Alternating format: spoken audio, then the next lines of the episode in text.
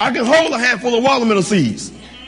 But when I plant them and the harvest comes, I'm going to need a truck to help me carry it.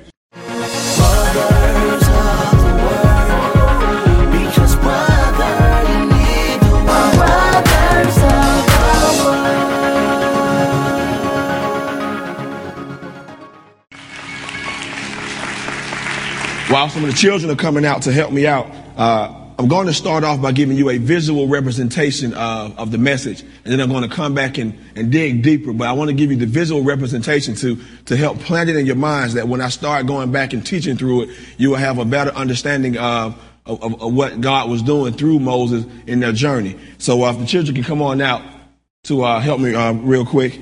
What we're going to talk about today is the danger of insatiable desires. The danger of insatiable desires. And we're going to look at the story of the Exodus when God brought the children of Israel out of Egypt.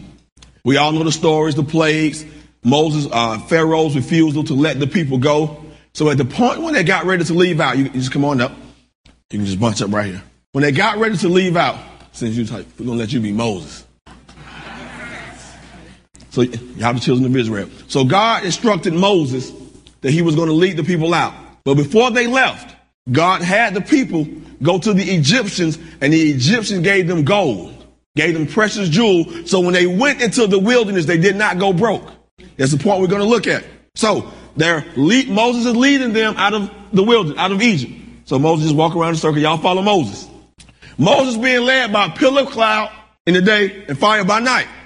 They get to the Red Sea. Stop. The children started murmuring. They started complaining. I like you complaining. All right, stop. They started complaining because now they're at the river, the Red Sea. Two mountains on the side of them, Pharaoh in hot pursuit behind them. They started complaining to Moses. Remember this point. I'm going to explain it later. So we know what happens. God come up. He splits the Red Sea, and the Bible says they walk in on dry ground. Red Sea parted. God didn't just parted the waters. He dried the ground so they can walk with no mud on their shoes. They get to the other side. God closes the water. Drowns the Egyptians. It's another point we're going to look at. So now they're walking in the, in the wilderness again. Moses is walking. Children are following. Moses stopped because God stopped. Children start complaining again. This time they wanted water. Moses went to God. Go, go to God like you're praying. Moses started praying. That's how you pray, Moses.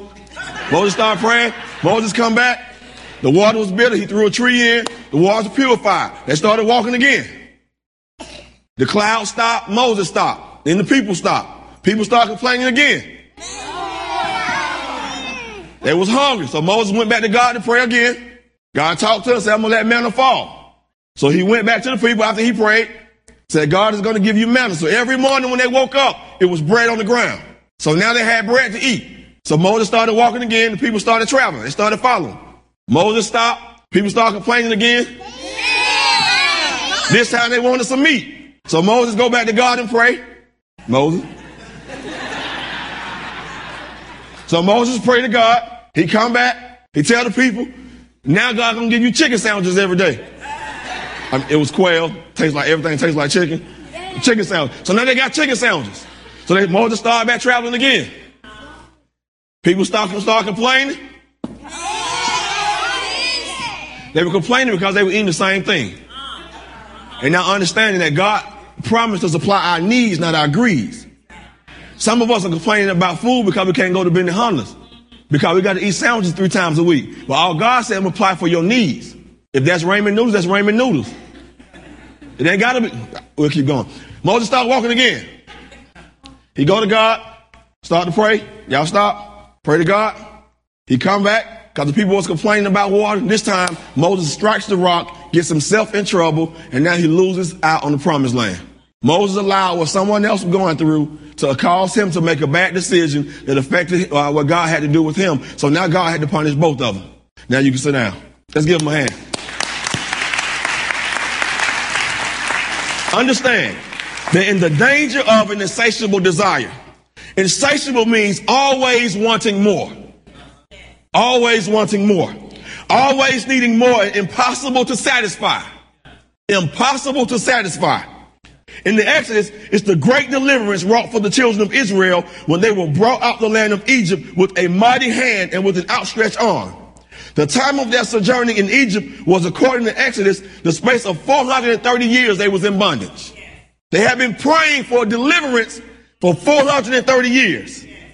God commissioned Moses with Aaron as his mouthpiece to lead the Hebrew slaves out. This is where we come to it right now. Understand that the place of the crossing of the Red Sea is much debated, but wherever it occurred, it's evident that the water was too deep to swim across. When you look at a topographical map, you realize that there was a different route they could have taken. Well, they could have bypassed the water. So the question you must ask yourself is, why did God lead them in that direction? You ask good questions. The first thing we're going to look at is, in the danger of insatiable desires, it, it shows that you have no faith in sovereignty. You have no faith in sovereignty. What do I see that at? Exodus fourteen, chapter ten, I mean, uh, verse, Exodus chapter fourteen, verse ten. It reads, "And when Pharaoh drew nigh, the children lifted up their eyes, and behold, the Egyptians marched after them, and they were so afraid, and the children of Israel cried out unto the Lord." They had been in bondage for four hundred thirty years, praying for their deliverance. When God brought them out with riches, they got to a place they didn't understand, and they cried to go back. You'll catch that one on the way home. Verse eleven reads, "And they said unto Moses, because there were no graves in Egypt, hast thou taken us away to die in the wilderness? Wherefore hast thou dealt with us, thus with us, to carry us forth unto Egypt?" Where were they going? Canaan. They weren't at their destination yet. What am I trying to say? You got to understand God is in control. Don't ever be so affected by your present life circumstances that you relegate to going back to what is familiar when you have no idea what Canaan will look like.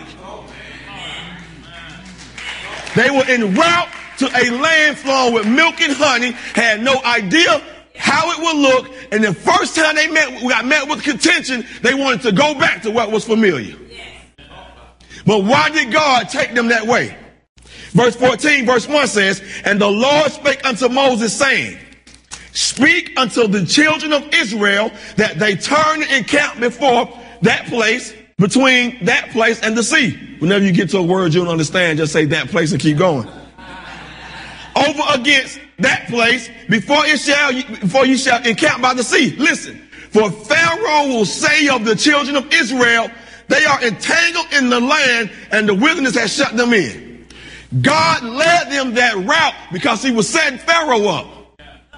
How do I want to remix? Let me remix like this. There are times that God will orchestrate your life in such a way that people think you failing, but it's really God getting ready to put you in the place where you can be a testimony. Understand that God at times orchestrates the failures in your life.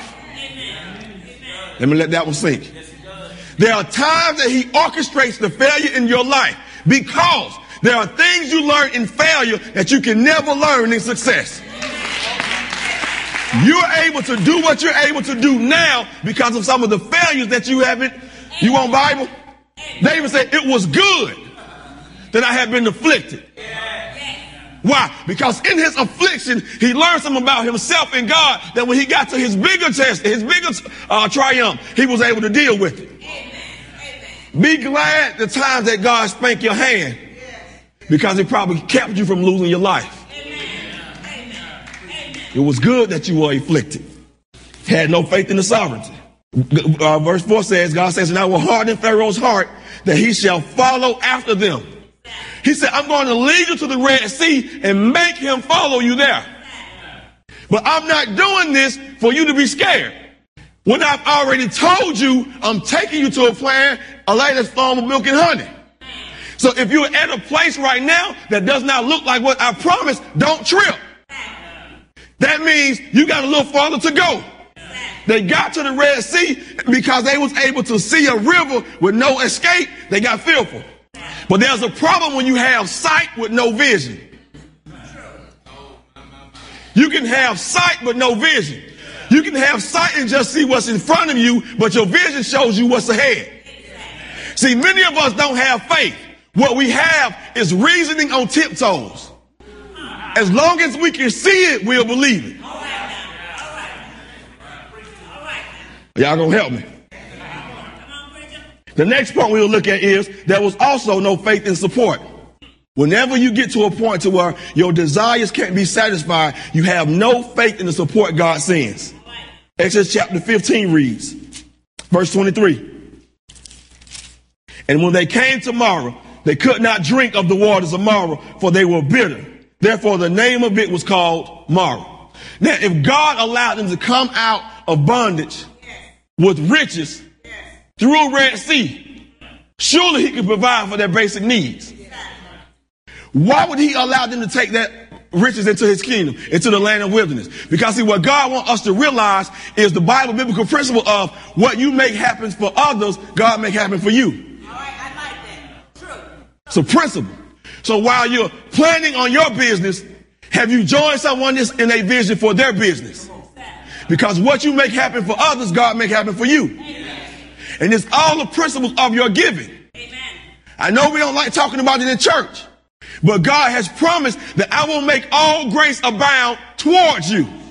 The Bible already shows us that God's eyes go to and fro throughout the land. Amen.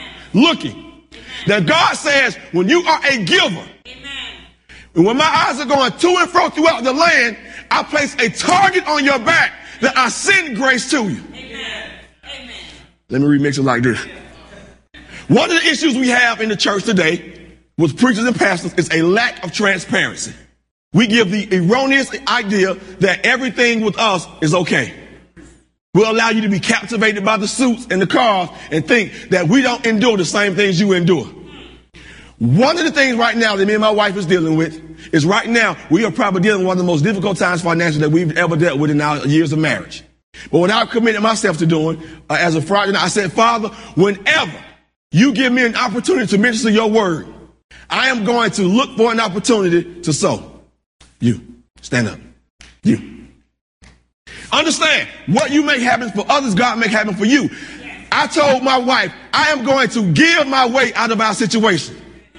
Why, why do I say that? Because the Bible says, give and it shall be given unto you in good measure, pressed down, shaken together, and running over. You will realize that when they got to a point where they was going to build the temple, the same gold that they were sold into, they planted it back into the kingdom for the building of the temple. Amen. I keep going. I keep going. I know it get quiet when you talk about giving. So they complained about the waters. But when you complain about your basic needs, you are showing no faith in the sovereign God who has already promised that he will supply all your needs. The problem is we have confused our needs for our greeds.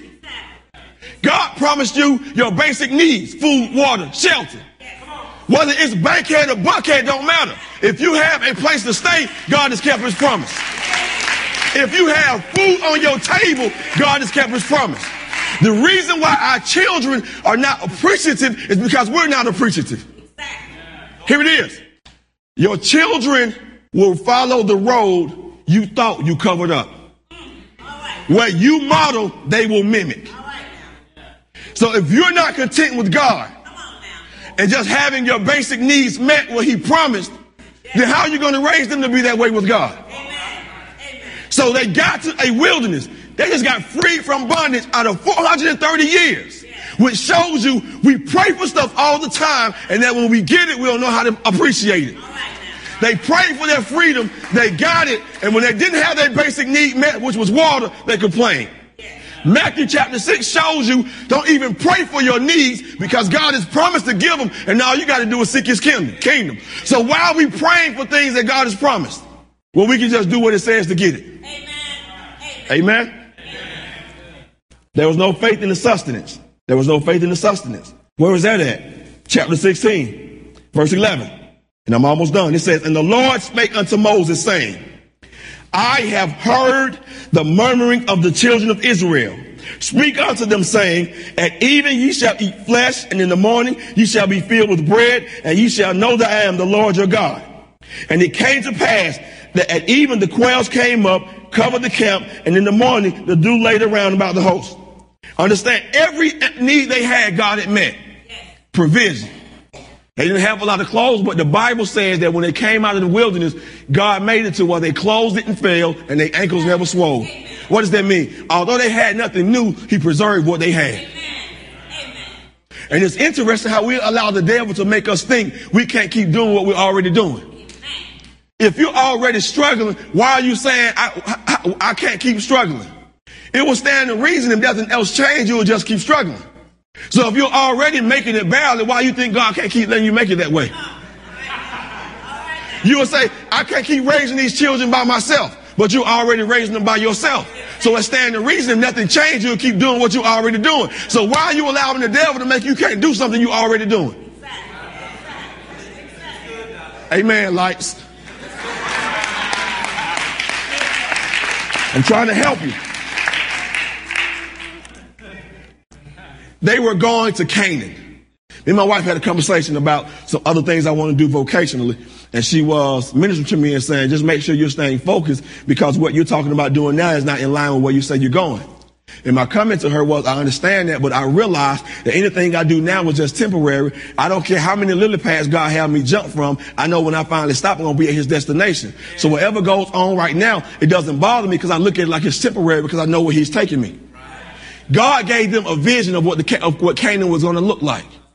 Why does he do, he do that? So when you get in the situation and you started to doubt, you can reflect back on your vision and say, you know what? This don't look like what God told me, so this can't be my end. How do I bottom shelf? Me and my wife have been trying to have another child for nine years. I have a twelve-year-old. Four years ago, with tears in my eyes, I went to God. All right, God, if we're not supposed to have another child, just show me where I can move past it.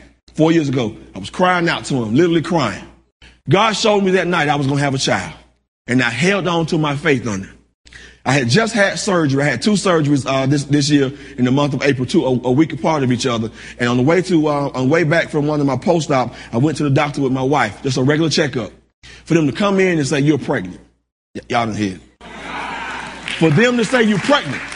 But when did God show me that we were going to have a child? Four years ago.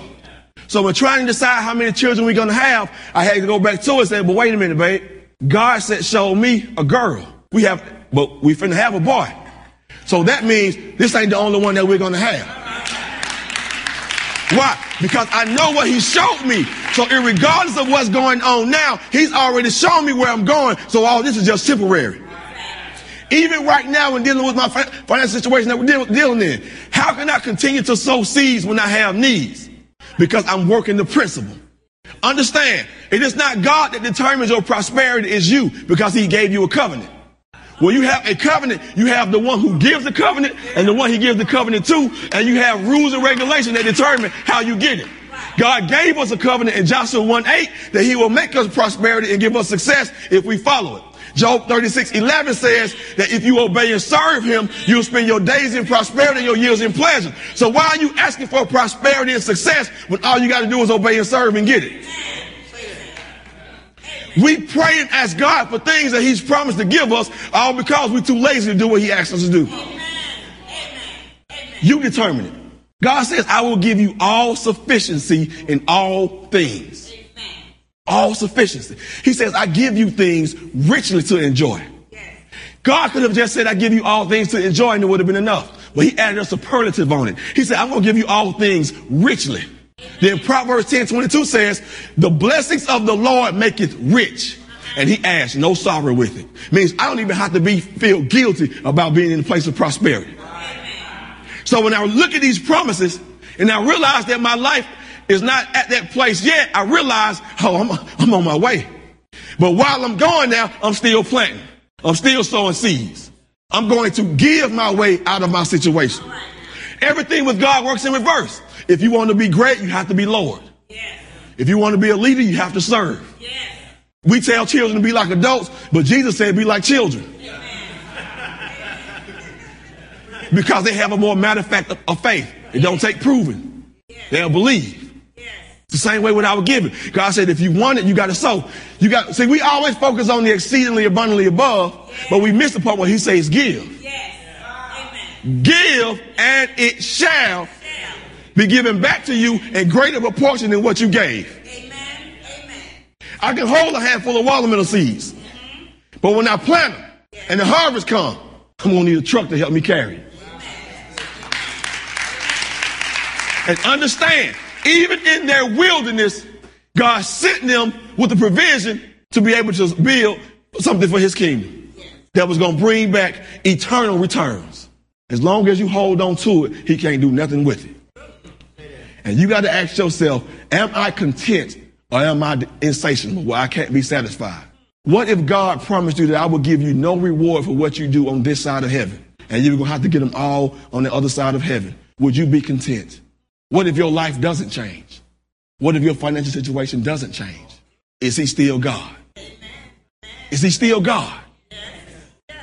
Understand that when you pray, your prayer, God answers it right then. We have to catch up with him. You want Bible? Daniel prayed for twenty-one days. But when the angel got there on the twenty-first day, he told Daniel, God heard you the first day. And he sent me, but I've been fighting the angel of Prince of Persia for twenty-one days in heaven. What Daniel give us is a picture of what happened when we pray. When we pray and ask God for something, God dispatch an angel. The devil dispatch a demon, and they literally fight in the heavens trying to get your prayer through. I often ask myself when I read the story of Daniel, what would have happened if Daniel stopped praying on the twentieth day? Because on that twenty-first day of praying and fasting, God sent angel, the, Michael of, the angel of war, Michael, to help Daniel, to help the angel fighting. Then when he got there, the angel that had his message was able to get to him. And when he got to Daniel, he said, God heard you the first day. Amen. Amen. Amen. God does not work in our time. And when you realize that God has given you a vision of something, you hang on to it and tell yourself, I can be content with where I am right now because I know where I'm going. Amen. When you go back and read, God told them, do not dig your, don't dig your t- uh, the stakes of your tent all the way in the ground. Why? Because you need to be able to move. This ain't temporary. This temporary. This is not your Canaan. Some of us are in places in our life that God intended to be temporary and we've dug our stakes in.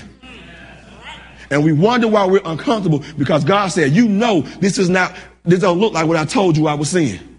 If you're his uh, daughter, God's daughter, why would he send you a man that is not saved? Why?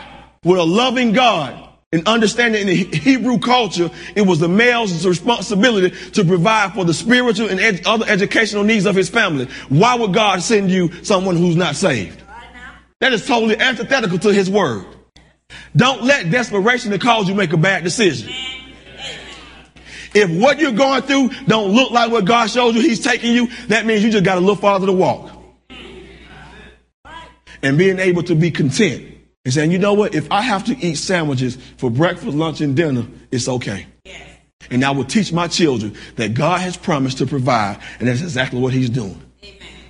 We got to get our priorities back in place.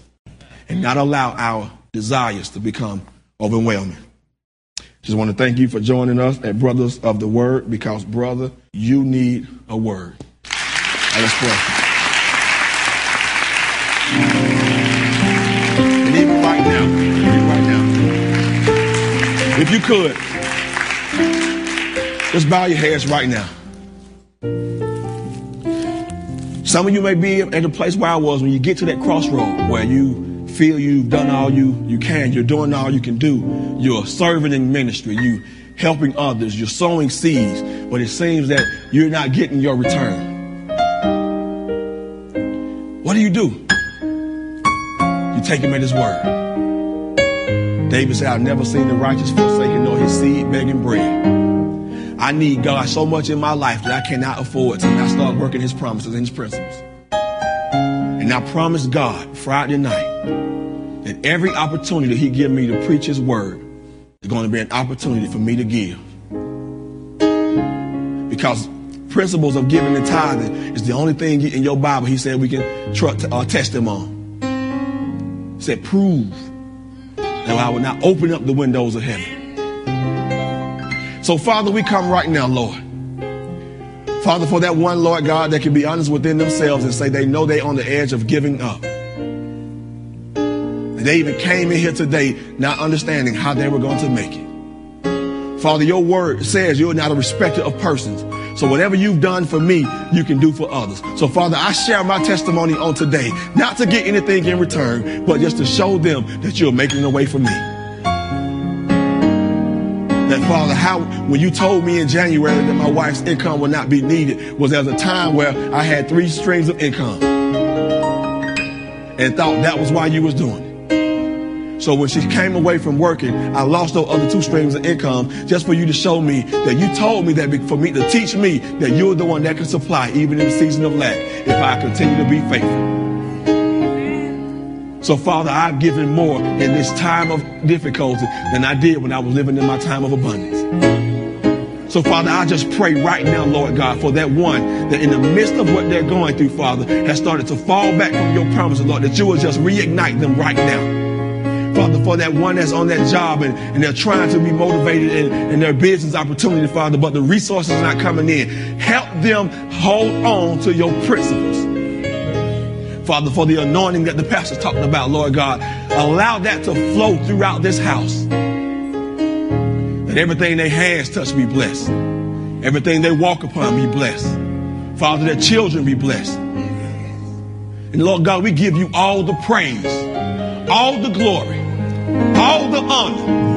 Because even in this wilderness period, Lord God, we can still praise you. Because you're still providing. And by virtue of the fact that we are standing here right now, it's testimony enough that you are God and you are God alone. Because six months ago, we didn't know how we was going to make it, but we still here. Three years ago, we thought we was about to check up out of here, but we still here. So, Father, we thank you. Lord, we thank you. Father, you're so good. Father, when I got up this morning, I didn't put my shoes on my head because you had me in sound mind. I was able to look at my wife with my unborn child and look at my daughter who I dropped off at church and just give you praise. Father, thank you that I have my needs met. Father, it may not be in as timely of a fashion as I wanted to be, but Father, you meet my needs. Lord God, we give you honor. We lay our cares and concerns down at your feet right now. And Father, we promise not to pick them back up. We realize that you took them through that Red Sea because you know man's propensity to turn back to what's familiar. Because we realize when the devil can't trip over what's new, he'll bring back the familiar. Which is why when we're trying to get our lives back on track, you bring back somebody out of our past. So, Father, help us to keep walking. Do like Elijah. When we decide to follow you, we break up the yoke, kill the animals to prevent any opportunity of going back when it gets hard. Your word says the man that put his hands to the plow is not fit if he looks back. So, Father, help us to move forward. No matter how hard it gets, no matter how difficult it is. And, Father, even if we can't take one step forward, help us to just stand and see your salvation. It's in your son Jesus' name we pray. Amen.